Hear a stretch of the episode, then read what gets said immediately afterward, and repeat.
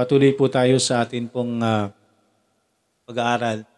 At lagi po nating ah, dinidikit po ang atin pong pag-aaral sa Romans chapter 10 verse 17.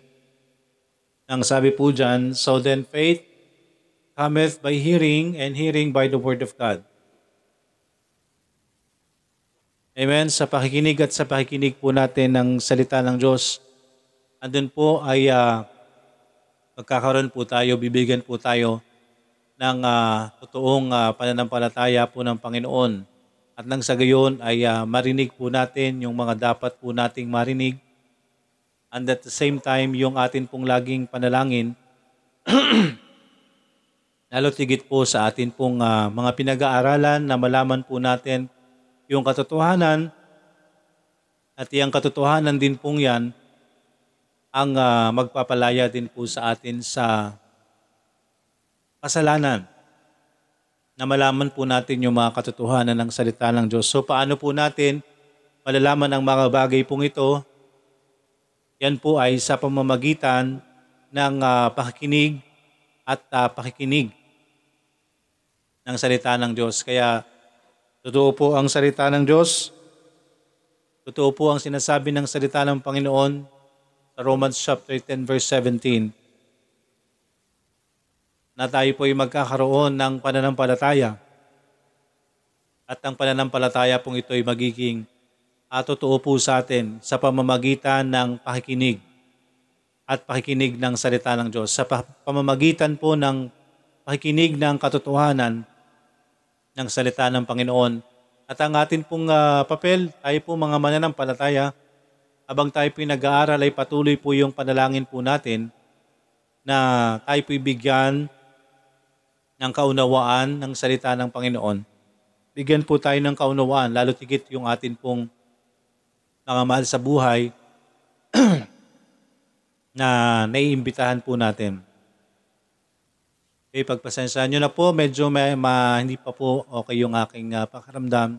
Kaya medyo hindi po ako makapagsalita ng maayos or mabilis.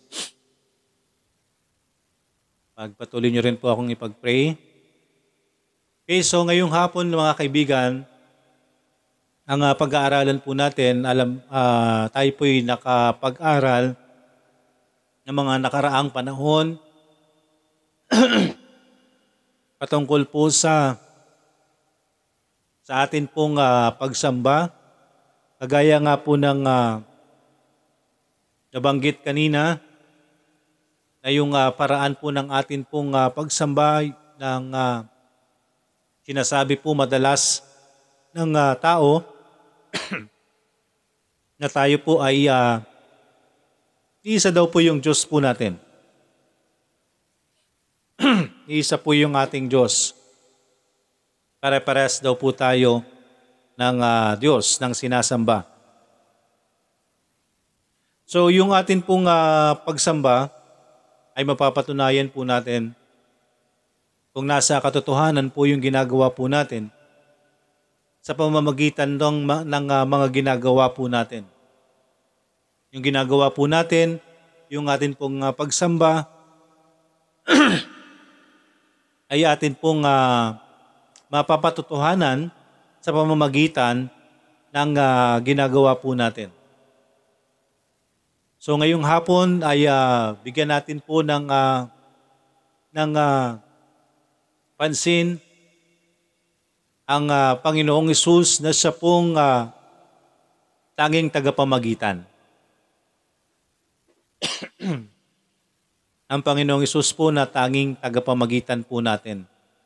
Wala na pong ibang tagapamagitan na binigay po dito sa lupa kung hindi sa pamamagitan lamang po ni Kristo. Sabi po sa 1 Timothy chapter 2, uh, verses 4 to 6, sa 4 is, Who will have all men to be saved and to come unto the knowledge of the truth. Verse 5, For there is one God and one mediator between God and man, the man Christ Jesus, who gave himself a ransom for all to be testified in due time. So ang ating Panginoong Yesus lamang po ang ibinigay na tagapamagitan ng ah, between God and man. Sabi po sa verse 5, For there is one God and one mediator between God and man, that is Jesus Christ. Si Kristo lamang po yung atin pong ibinigay na tagapamagitan po sa atin. At nawa po ay atin pong maunawaan na si Jesus Christ po, sabi po sa Hebrews, sa inyo po ang inyong mga Bible sa book of Hebrews chapter 9,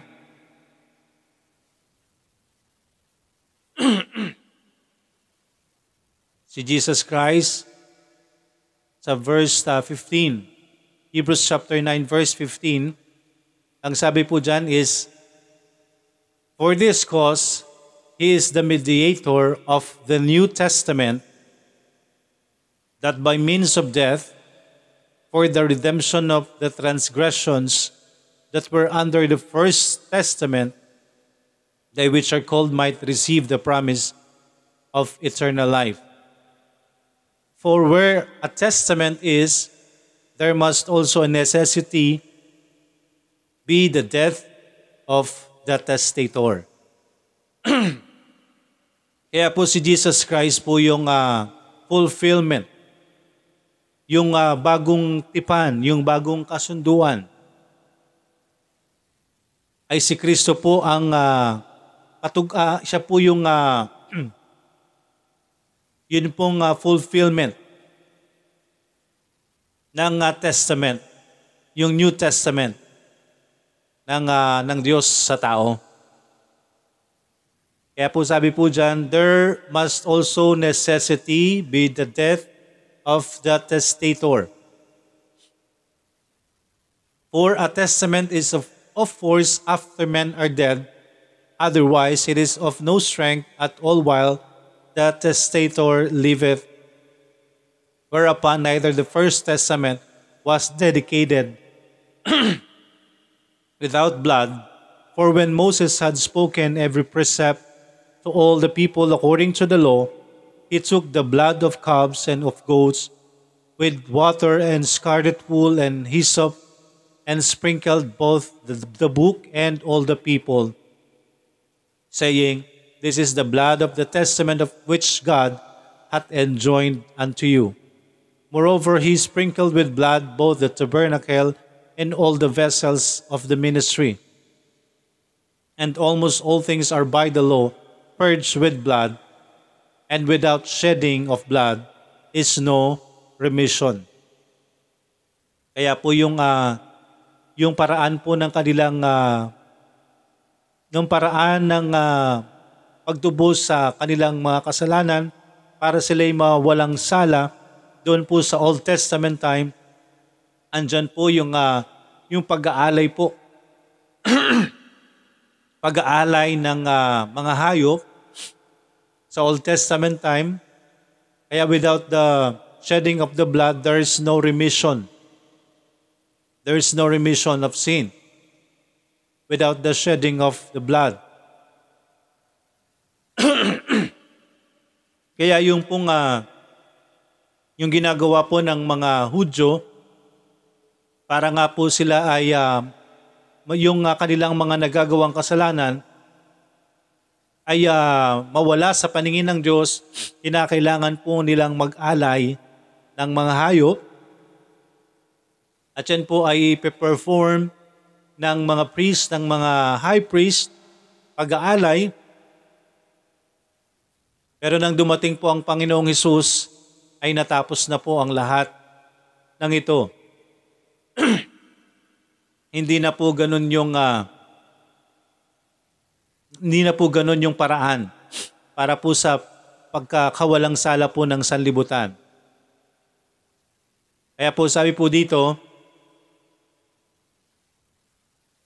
so na, sa verse 23, uh, Hebrews chapter 9 verse 23, It was therefore necessary that the patterns of things in heavens should be purified with this, but the heavenly thing themselves with better sacrifice than this. For Christ is not entered into the holy places made with hands, which are the figure figures of the true, but into heaven itself, now appear in the presence of God for us. Nakita po natin mga kaibigan yung uh, ginawa po ng Panginoon. Kaya ang kaligtasan po natin ay na- nasa ginawa po ng Panginoong Isus. Yun na po yung atin pong sasampalatayanan.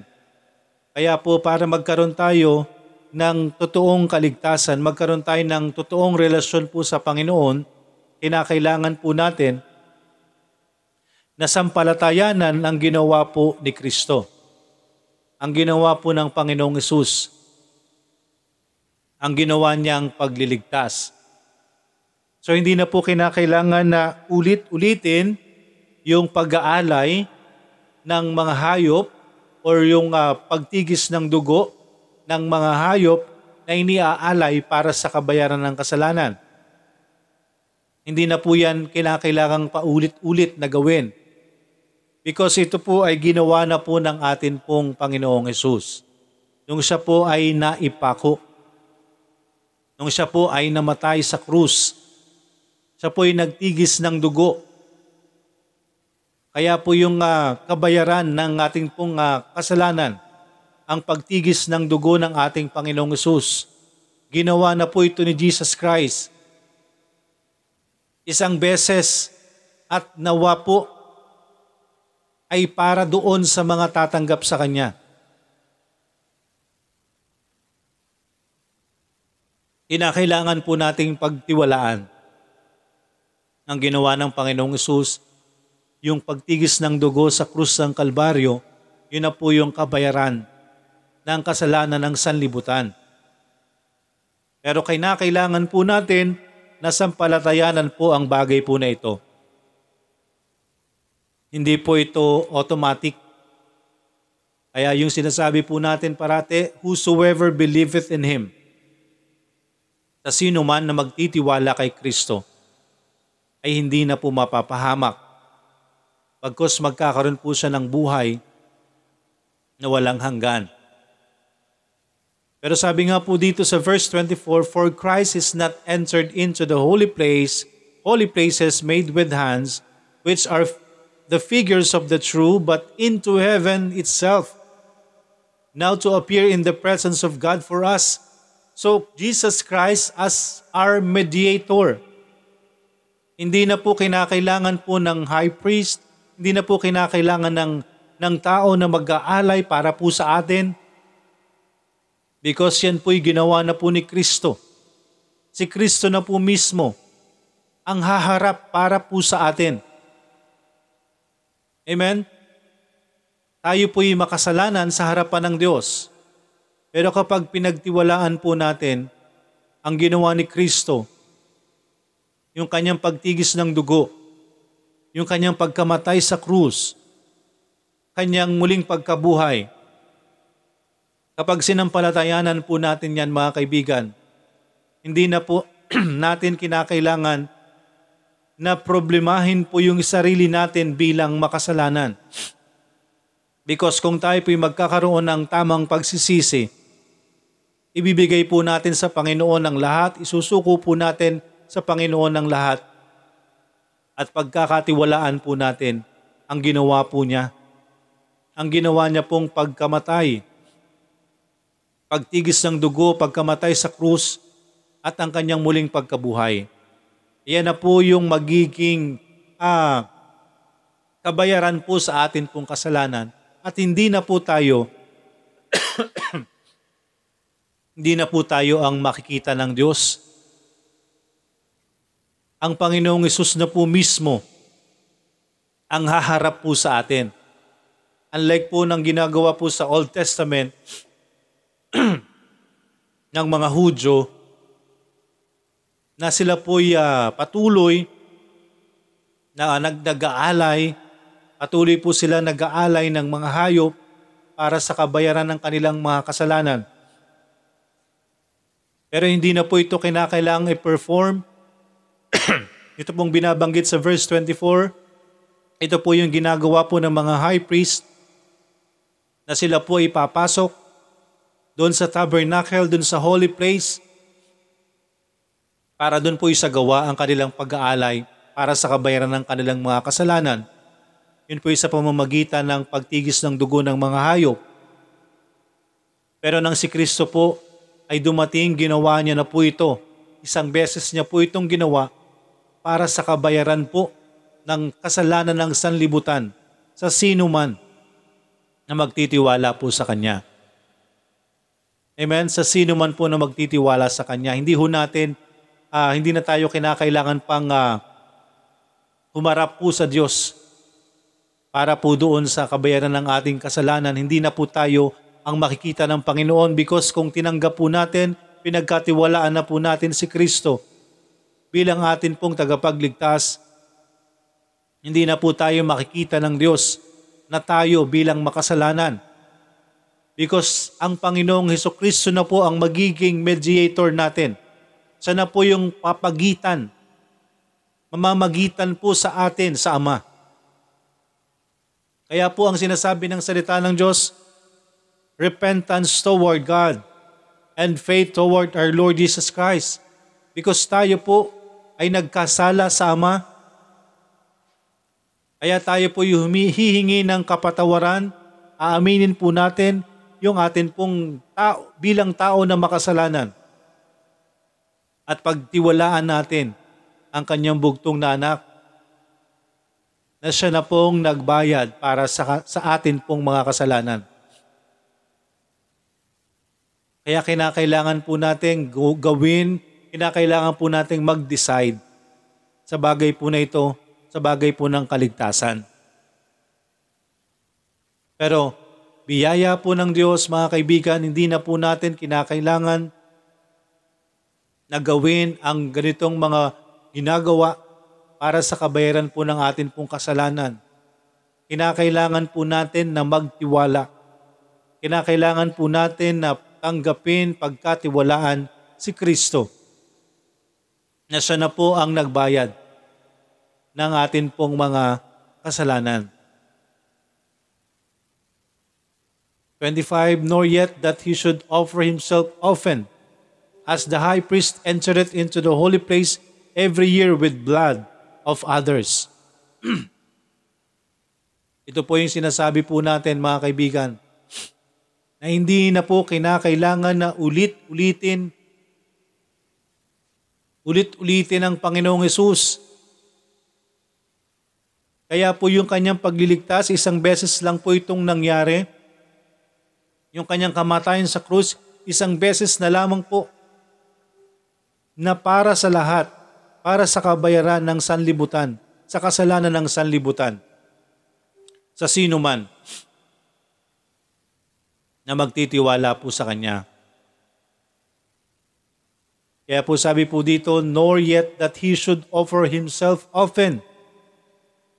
Hindi po kinakailangan gawin ng Panginoong Yesus na ialay niya ang kanyang sarili ng paulit-ulit. na kagaya nga po ng ginagawa ng mga high priest na kanilang pagpasok dun sa holy place para po sa kabayaran, para po mag-alay ng dugo para sa kabayaran ng kanilang mga kasalanan. No yet that he should offer himself often as the high priest entereth into the holy place every year with blood of others. For then must he often have suffered since the foundation of the world, but now once in the end of the world hath appeared, or that he appeared to put away sin by the sacrifice of himself. The sacrifice of Jesus Christ, ang ginawa pong pag, uh, pagtubos ng kasalanan ng sanlibutan kailangan po natin na magkaroon ng pananampalataya sa bagay pong ito. Kailangan po nating magkaroon ng tamang kaisipan para po doon sa kabayaran ng kasalanan po natin. hindi ho tayo maliligtas ng mga ginagawa natin. Tanging kay Kristo lamang po yung atin pong kaligtasan. Sampalatayanan lang po natin ang ginawa po niya. Ang kanyang uh, pagtigis ng dugo, ang kanyang kamatayan, ang kanyang muling pagkabuhay. Tayo po'y magkakaroon ng kaligtasan. Kasabay po niyan, yung atin pong uh, totoong pagsisisi sa atin pong mga kasalanan. And it is appointed unto men once to die, but after this, the judgment. Kaya mga kaibigan, tayo po bilang tao, tayo po ay appointed. Tayo po ay nakatalaga na mamatay Nakatalaga po ang taong mamatay, pero hindi natin ito masasabi kung kailan. Hindi natin masasabi kung kailan po darating ang kamatayan po natin. Pero isang bagay lang din po ang sigurado po tayo na ang lahat pong tao ay mamamatay. So nawa po ay mabigyan natin ng pansin yung atin pong kaluluwa. Saan po mapupunta yung kaluluwa po natin after we die? Andyan po yung paghuhukom. Andyan po yung judgment. Tayo po'y nakatalaga na mamatay. Isang beses din po tayo na mamamatay. And after that, after this, the judgment. So haharap po tayo sa Diyos after ng atin pong kamatayan. Kaya po yung sinasabi po natin kanina na magdesisyon po tayo. magdesisyon po tayo na pagkatiwalaan po natin si Kristo bilang atin pong tagapagligtas habang tayo nabubuhay pa. Habang buhay pa tayo. Yan po yung tamang pagdedesisyon. Huwag ho nating baliwalain yung atin pong patutunguhan, yung destination po natin, pwede nating masiguro.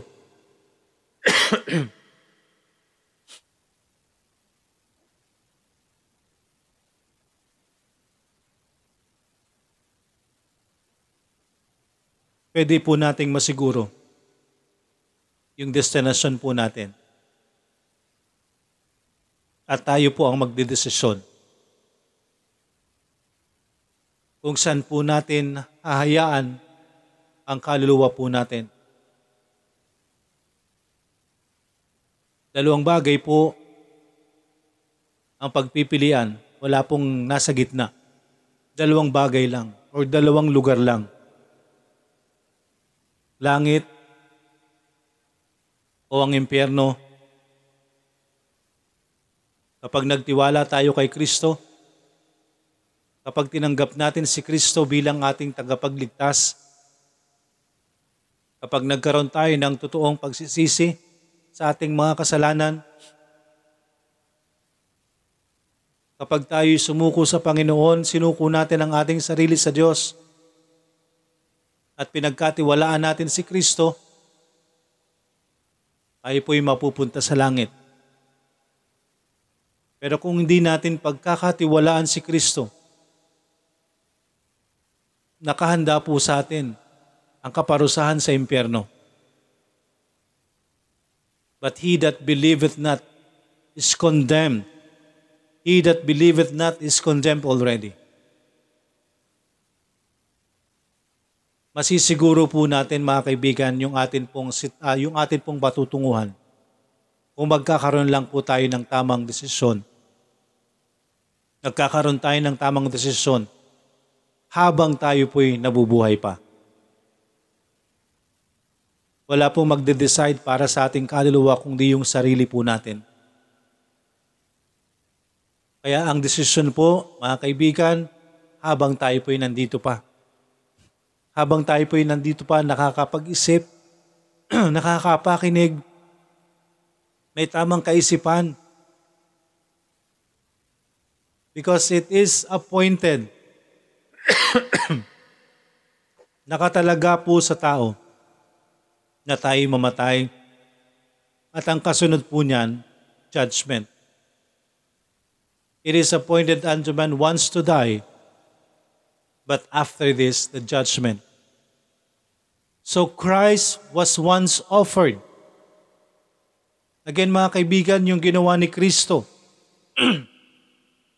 na pagkapako sa krus, yung sacrifice na ginawa niya po, pag-aalay ng kanyang sarili,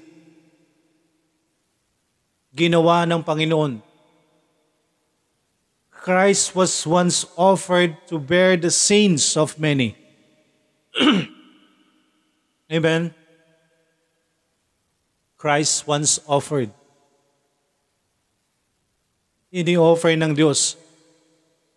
Isang beses na po niyang ginawa ito mga kaibigan. Hindi niya po ito kinakailangang ulit-ulitin. Kaya ang kaligtasan po natin mga kaibigan, kung tayo po ay nagtotoong nagtiwala sa Panginoon, yung atin pong kaligtasan, kung totoo yung atin pong pagsampalataya sa Kanya, hindi ho mawawala ang kaligtasan po natin. Because hindi ho kinakailangang ulit-ulitin ng Diyos hindi kailangang ulit-ulitin ni Kristo na siya magpapako para sa kabayaran ng kasalanan natin. Once, Jesus Christ was once offered to bear the sins of many. Ito po isang beses niya pong ginawa. Once and for all. Isang beses para sa lahat. Sa sino man na sasampalataya sa Kanya. Amen. Christ was once offered to bear the sins of many, and unto them that look for him shall he appear the second time without sin unto salvation.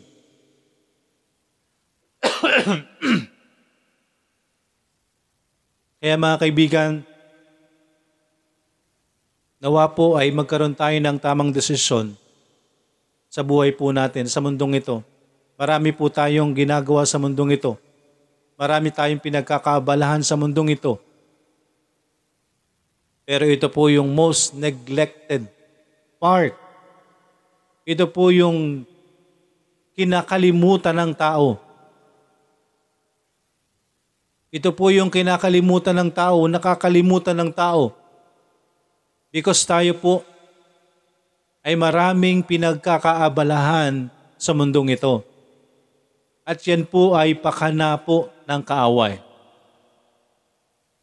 Mga kaibigan, pakana po ito ng kaaway. Ayaw po ng kaaway na magkaroon tayo ng time sa pakikinig ng salita ng Diyos. Because alam ng, alam ng kaaway, kapag tayo nakinig sa salita ng Diyos, tayo nag-focus sa salita ng Panginoon, maaari tayong maligtas at mababawasan ang maisasama nila sa impyerno. Yan po ang trabaho po ng kaaway. Linlangin po ang sanlibutan. Gumawa ang kaaway ng maraming relihiyon para iligaw ang sanlibutan. Gumawa ng maraming bagay para pagkaabalahan ng sanlibutan. Maraming ini-offer ang sanlibutan para pagkaabalahan ng mga tao sa mundong ito. Nang sa gayon mawalan tayo ng time, mawalan tayo ng panahon sa Diyos. Nang sa gayon hindi natin malaman yung katotohanan hindi natin malaman yung katotohanan na tayo po'y mapupunta sa impyerno kapag hindi tayo nanumbalik sa Diyos, kapag hindi tayo nakipagkasundo sa Panginoon. Paano po natin malalaman ang mga bagay na ito? Kung wala tayong panahon, paano tayo magkakaroon ng pananampalataya kung hindi tayo nakikinig sa salita ng Diyos? Paano mabibuild sa atin yung pagtitiwala sa Diyos kung wala tayong panahon na makinig ng salita ng Diyos. Mga kaibigan, ang kaaway po ay nandyan. Ang nandyan po ay kaaway na patuloy na nililing lang ang sanlibutan. Andyan po ang kaaway to steal, to kill, and to destroy. Yan po ang nais ng kaaway mga kapatid. Hindi tayo, mawalan tayo ng panahon sa pakikinig ng salita ng Diyos. At kapag nawalan tayo ng panahon sa pakikinig ng salita ng Diyos, hindi natin lubusang mauunawa ng salita ng Diyos. Hindi natin lubusang mauunawa ng kasiguruhan, ng kaligtasan. Hindi natin ma- masisiguro ang langit. Ano po ang kakahinat na natin pag nagkataon yan? Pag yan ang nangyari sa atin, mawalan tayo ng panahon sa salita ng Diyos. Nakakalungkot po na marinig sa isang tao na kapag ino-offeran po natin ng pakikinig ng salita ng Diyos ay wala po silang time. Wala po silang panahon.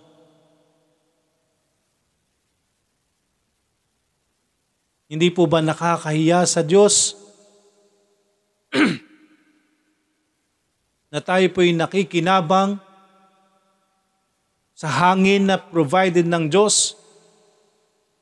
Nakikinabang tayo sa araw, sa tubig.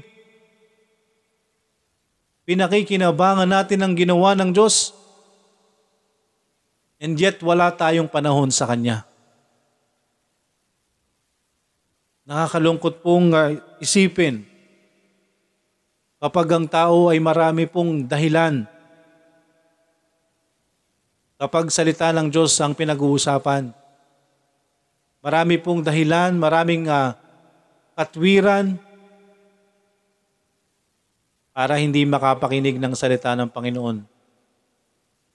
Mga kaibigan, hindi po yan galing sa Diyos.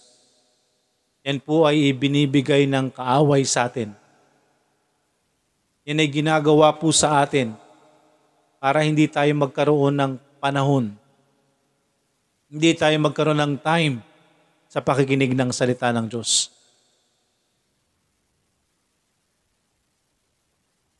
Paano po natin malalaman ang katotohanan kung walang magsasabi po sa atin?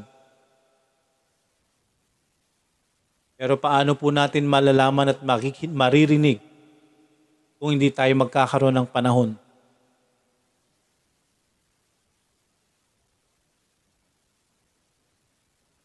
Kaya mga kaibigan nawa, magkaroon po tayo ng tamang kaisipan.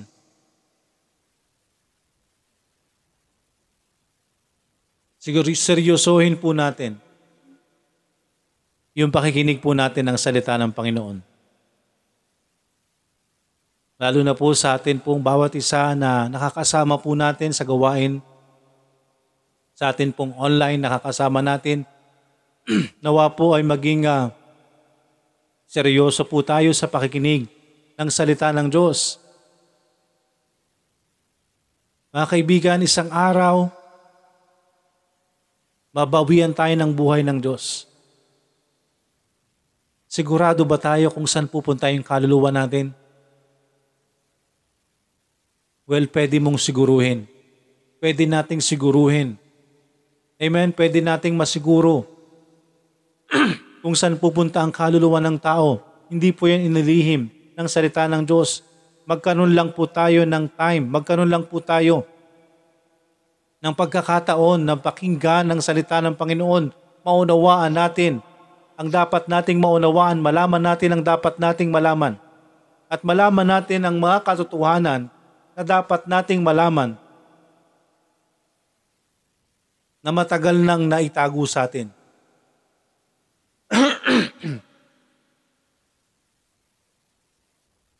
Mga kaibigan, siguruhin po natin ang atin pong relasyon sa Panginoon. Because darating po tayo sa kamatayan. It is appointed unto man once to die, but after this, the judgment. After po ng kamatayan natin, tayo po'y haharap sa Diyos. Haharap po tayo sa Panginoon. Kaya nawa po yung decision po natin sa mga, sa mga oras na ito, maging tama sa harapan ng Panginoon. Pagkatiwalaan po natin si Kristo na siya na po ang nagbayad sa kaparusahan natin sa impyerno. Tinalo niya na po ang kaparusahan sa impyerno. Kaya dapat pagkatiwalaan lang po natin ang kanyang ginawa. Hindi tayo maliligtas ng anuman pong mga mabubuting ginagawa po natin. Wala pong magagawa ang mabubuting gawa natin sa ating kapwa, sa sino man, hanggat wala po tayong tamang relasyon sa Panginoon, hindi po yan ang magdadala sa atin sa langit. ang magdadala po sa atin sa langit ay ang pagtitiwala lang natin kay Kristo. Ang pagtitiwala po natin kay Kristo. Ang kanyang kamatayan at ang kanyang muling pagkabuhay. Pagtiwalaan po natin ang kanyang ginawa para sa kabayaran ng kasalanan po natin, mga kaibigan. Naway magkaroon po tayo ng tamang puso't isipan, magkaroon tayo ng panahon sa pakikinig ng salita ng Diyos. Amen? Naway wag po tayong uh, maubusan ng time para sa Panginoon. Naway kasama po ang uh, Panginoon sa oras. We have 24 hours. Amen po, dapat ay andun po, binibigyan natin ng uh, puwang ang Panginoon sa buhay po natin. Dapat may panahon tayo sa Diyos. May panahon po para makinig ng salita ng Diyos. May panahon po para sa pagsamba sa Diyos. Pero nakakalungkot po mga kaibigan ng tao sa ngayon, kung kailan na lang po maisipan, kung kailan na lang po maisipan na magkaroon ng time sa Diyos, Huwag po nating ikatwiran na maiintindihan tayo ng Diyos sa bagay na yan, mga kaibigan. Because yan po'y utos niya. Kapag iniutos po ng Diyos, dapat sinusunod po natin. Kasama po sa utos niya yan. Magkaroon tayo ng time sa Kanya. Because kung tayo po'y mawawala ng panahon sa Diyos, mga kaibigan, kahit po mga bagay sa mundong ito, pwedeng utusan ng Diyos para sambahin siya. Pero yun po ang ibinigay po sa atin ng Diyos. Yun po ang ibinigay sa atin na kalayaan po ng Diyos. Binibigyan niya po tayo ng kalayaan para pumili kung ano ang gagawin po natin sa mundong ito. Binigyan po tayo ng kalayaang pumili, mga kaibigan. At naway maging tama po yung pagpili po natin. Amen? Maging tama po yung pagpili po natin. At naway piliin po natin na manumbalik sa Panginoon. Amen? Manumbalik po tayo sa Panginoon mga kapatid. Sa panahong ito, dapat andun yung Panginoon sa buhay natin Nakakatakot po kung sa panahong ito wala pa tayong, hindi tayo kinikilos po. Wala tayong, uh, walang puwang sa atin ang salita ng Diyos. Binibigyan na po tayo ng pagkakataon ng Diyos na manumbalik sa Kanya.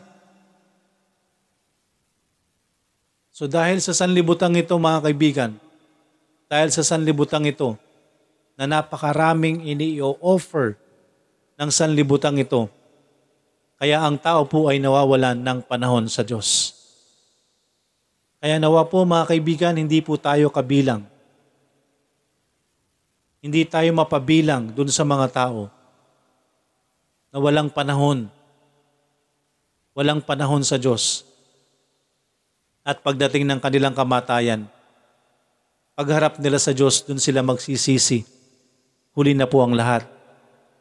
Mga kaibigan, because after po ng kamatayan natin, tayo po ay huhusgahan ng Diyos. After ng kamatayan natin mga kaibigan, wala na po tayong magagawa. Kung tayo po hindi nagdesisyon na tanggapin si Kristo, after po ng kamatayan natin mga kaibigan, tayo po itatapon na sa impyerno. Wala na po tayong magagawa. Yan po ang katotohanan ng salita ng Diyos mga kaibigan. It is appointed unto man once to die.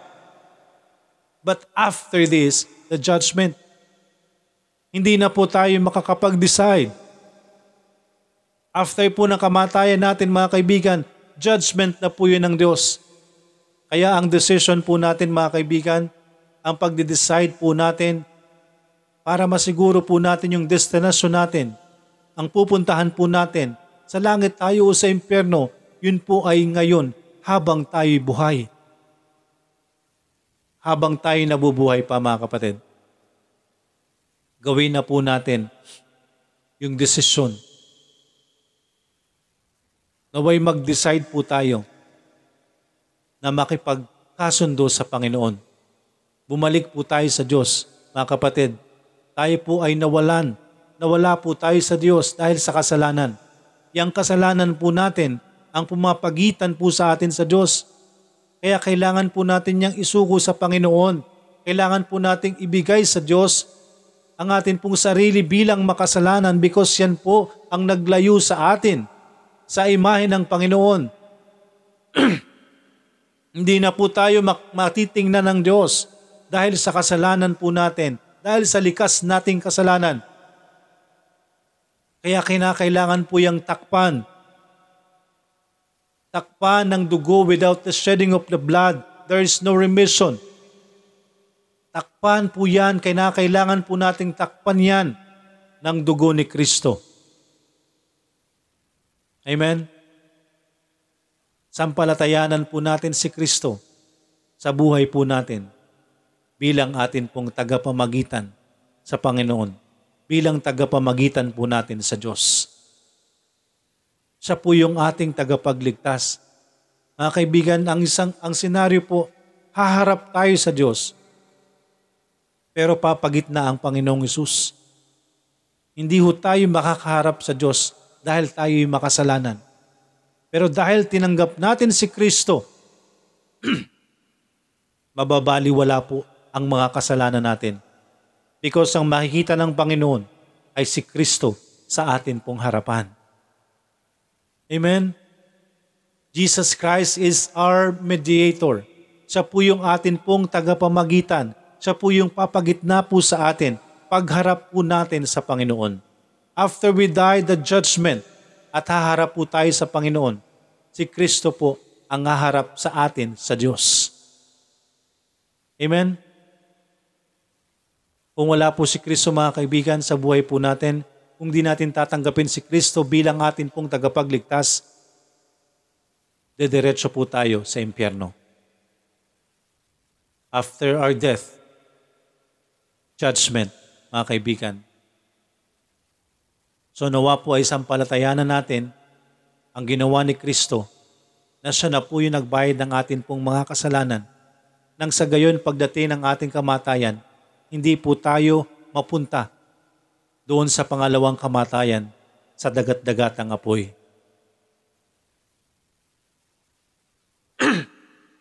Amen. Sampalatayanan po natin ang ating Panginoon ang ating tanging tagapamagitan. Wala na pong iba. Tanging si Jesus lamang ang atin pong tagapamagitan sa Ama. Kaya nawa po, maging tama po yung ating desisyon sa buhay po natin. Huwag nating hintayin na maging huli ang lahat bago tayo magdesisyon. Because nandyan po ang kamatayan na darating po sa sino man at after ng atin pong kamatayan, andyan po ang paghukom ng Panginoon. But Christ was once offered to to bear the sins of many. Kinakailangan lang po nating sampalatayanan. Amen? Sampalatayanan po natin si Kristo na siya na po ang nagbayad para sa kabayaran ng kasalanan po natin. Isang beses niya na po itong ginawa. At maliligtas ang sinuman na magtitiwala sa Kanya. Amen? Purihin po ang Panginoon, purihin ang Kanyang salita. Nawa sa hapon pong ito ay nagkaroon po tayo ng kaunawaan na wala na po tayong ibang tatawagan. Higit sa lahat para sa ating kaligtasan, kundi ang Panginoong Yesus lamang. For there is one God and one mediator between God and man, the man Christ Jesus, who gave himself a ransom for all to be testified in due time. Jesus Christ once died, once offered to bear the sins of many. Naway sampalatayanan po natin ang ginawa ng atin pong Panginoong Yesus. Tayo po'y manalangin. Dakilang Diyos na nasa langit, maraming salamat po sa mga oras na ito. Maraming salamat sa pagkakataon sa inyo pong salita. Kayo po magbigay nawa ng kaunawaan sa bawat isa na nakapakinig, Panginoon. Naway magkaroon po kami ng tamang tugon. Higit sa lahat, ang amin pong mga mahal sa buhay na patuloy po naming dinadalangin ang kanilang kaligtasan. At gayon din po sa inyong mga anak, patuloy nawa na makatugon, makasunod sa inyong kalooban. Maging kabahagi patuloy sa pagpapalaganap ng iyong salita. Maraming salamat, Panginoon. sa inyo na po namin tinatagubilin ang bawat isa. Ang sino man na wala pang kasiguruhan ng kaligtasan, sa inyo po namin pinagkakatiwala, Panginoon, naway mailigtas nyo rin po ang bawat isa. Maraming maraming salamat. At ang iyong mga anak ay patuloy niyo pong gamitin para sa katataguyod ng iyong gawain, Panginoon, dito sa lugar na ito at sa iba't, iba't, iba't, iba't ibang lugar. Maraming maraming salamat po, Panginoon. Muli, kayo po ang maging power sa, mga, sa mensahe namin pong napakinggan at sa sino man na maaring makapakinig, Panginoon. Kayo po ang patuloy na kumilos. Maraming maraming salamat, Panginoon. Sa inyo na po namin pinagkakatiwala ang lahat ng amin pong mga pangangailangan at gayon din po ang lahat ng amin pong mga karamdaman ay po ang patuloy nawa na magpagaling sa bawat isa. Maraming salamat, Panginoon. Pinupuri ka po namin at pinapasalamatan. Inihiling po namin ang lahat ng amin pong mga panalangin sa pangalan ni Jesus na aming Panginoon at tagapagligtas. Amen.